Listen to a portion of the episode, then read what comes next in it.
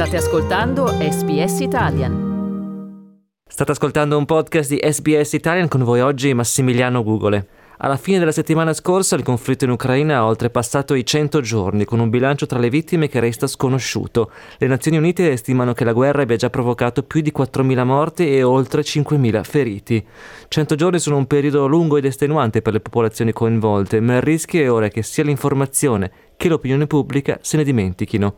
I combattimenti però continuano, in particolare nelle province di Luhansk e Donetsk che costituiscono il Donbass, l'area orientale dell'Ucraina dove si parla prevalentemente russo e che ospita importanti giacimenti minerari, ma i bombardamenti sono tornati anche su Kiev. Rinnovo il mio appello per l'immediata cessazione della violenza, ha dichiarato il segretario generale delle Nazioni Unite Antonio Guterres in una nota, aggiungendo che la guerra ha provocato violazioni inaccettabili dei diritti umani e sta infiammando una crisi globale tridimensionale, cibo, energia e finanza, che sta colpendo sempre di più persone, paesi ed economie vulnerabili. Per analizzare quanto sta accadendo in Ucraina ci colleghiamo ora con il giornalista Giuseppe D'Amato, esperto dell'area appartenente all'ex Unione Sovietica. Buonasera Giuseppe e ben ritrovato qui su SBS. Buongiorno Australia. Giuseppe, partiamo dal resoconto delle ultime ore. Dove si continua a combattere e quali sono le ultime notizie che ci arrivano dall'Ucraina, in particolare tra il Donbass e la capitale Kiev?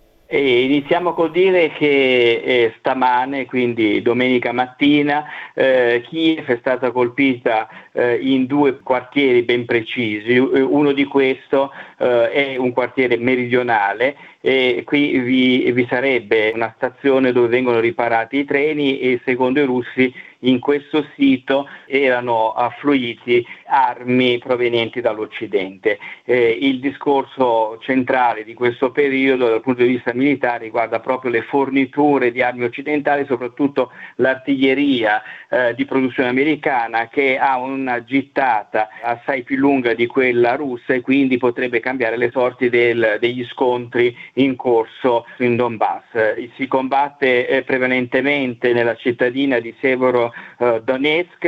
Eh, la settimana scorsa sembrava che la cittadina stesse per cadere, invece dalle ultime notizie, ma di fonte ucraina, eh, la città è stata in parte riconquistata eh, dalle forze di Kiev. I russi invece danno una eh, versione completamente opposta, che lo scontro sia durissimo, lo, lo si eh, capisce anche dalla morte di un generale, il quarto generale secondo i calcoli della stampa internazionali di un generale russo, Roman Kutuzov, che è stato eh, ucciso proprio in queste zone. Inoltre vi sono scontri anche nella zona meridionale dalla parte eh, di Kherson, eh, al sud, però anche qui il fronte è fermo, sono scontri di artiglierie e il, tranne che a Severodonetsk dove eh, c'è, c'è, uno scontro eh, strada per strada, da altre parti eh, sono le artiglierie che si sparano addosso una contro l'altra.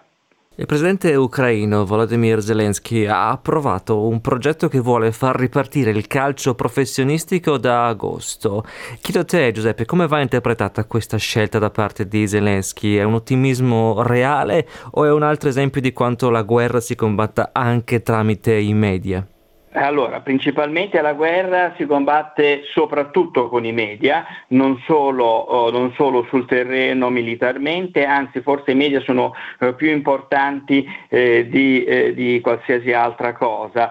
Vi faccio un esempio, qualche giorno fa eh, addirittura eh, la Russia ha bloccato i programmi, i siti eh, della radio televisione finlandese in lingua russa proprio perché vi erano delle affermazioni informazioni che non corrispondevano alla narrativa accettata dal Cremlino. Eh, ricordiamo che eh, quasi tutti i siti eh, internazionali che non sono gestiti da Mosca sono stati bloccati sul territorio russo, non si leggono più e si ha accesso soltanto attraverso il sistema VPN. Eh, I media sono fondamentali in tutta questa guerra, eh, come del resto anche in tutte le guerre, tutti i giorni abbiamo questa eh, conferma. Il presidente Zelensky sta cercando in una qualche misura eh, di riportare il paese a vivere un, una qualche vita vita, un qualche tipo di vita quotidiana eh, più o meno eh, normale, anche perché eh, molti ucraini stanno rientrando dall'Europa occidentale e questo perché è duro vivere lontano dal proprio paese, ricordiamo che sono, erano andate eh, all'estero eh, soprattutto donne con bambini, ma stiamo parlando di quasi 5 milioni di persone, quindi eh, c'è un lento ritorno dall'Europa occidentale. È logico che eh, il Presidente Zelensky stia cercando eh, di fare il possibile per riportare, eh, riportare, una vita quotidiana decente e accettabile, ma c'è sempre il rischio insomma, eh, che arrivi qualche missile sulla testa. purtroppo questa è la realtà di questi mesi. Io vi ricordo che siamo in collegamento con Giuseppe D'Amato, giornalista dall'Italia e, e, Giuseppe, tra i tanti appelli che sono arrivati in questi giorni, anche quello del pontefice. Alcuni giorni fa aveva lanciato un appello proprio perché affinché il grano ucraino non sia utilizzato come un'arma di guerra, grano da cui, secondo le parole di Papa Francesco, dipende la vita di milioni di persone. Vogliamo spiegare anche a chi ci ascolta qual è l'importanza del grano ucraino a livello globale e quali sono i rischi se davvero si fermassero le esportazioni?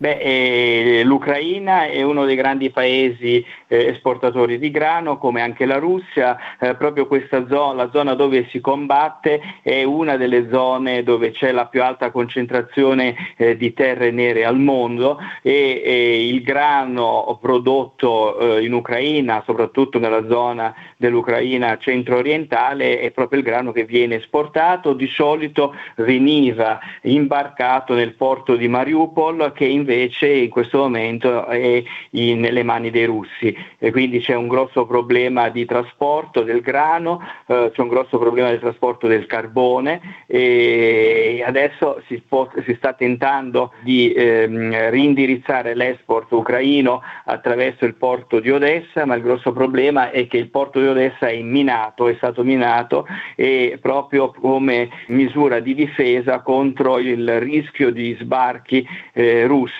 sulle coste. Eh, il problema grosso è che bisognerà adesso sminare il porto di Odessa e anche le, le zone eh, limitrofe da cui possono imbarcarsi grossi quantitativi di grano e eh, si deve tentare in qualche maniera eh, di aprire una via. Il presidente Putin ha promesso eh, di eh, non attaccare queste navi che porteranno il grano ucraino, ma è una trattativa tutto in corso, bisogna vedere se ci, se ci si riuscirà anche perché le difficoltà logistiche sono assolutamente enormi, ma eh, nei prossimi giorni, nelle prossime settimane certamente qualcosa si dovrà fare e bisognerà comunque che la comunità internazionale faccia ulteriormente sentire la propria voce, il proprio peso affinché si, si riesca a trovare una soluzione che però non è una soluzione eh, assolutamente facile e a portata di mano. Grazie davvero a Giuseppe D'Amato, buona serata e a risentirci presto.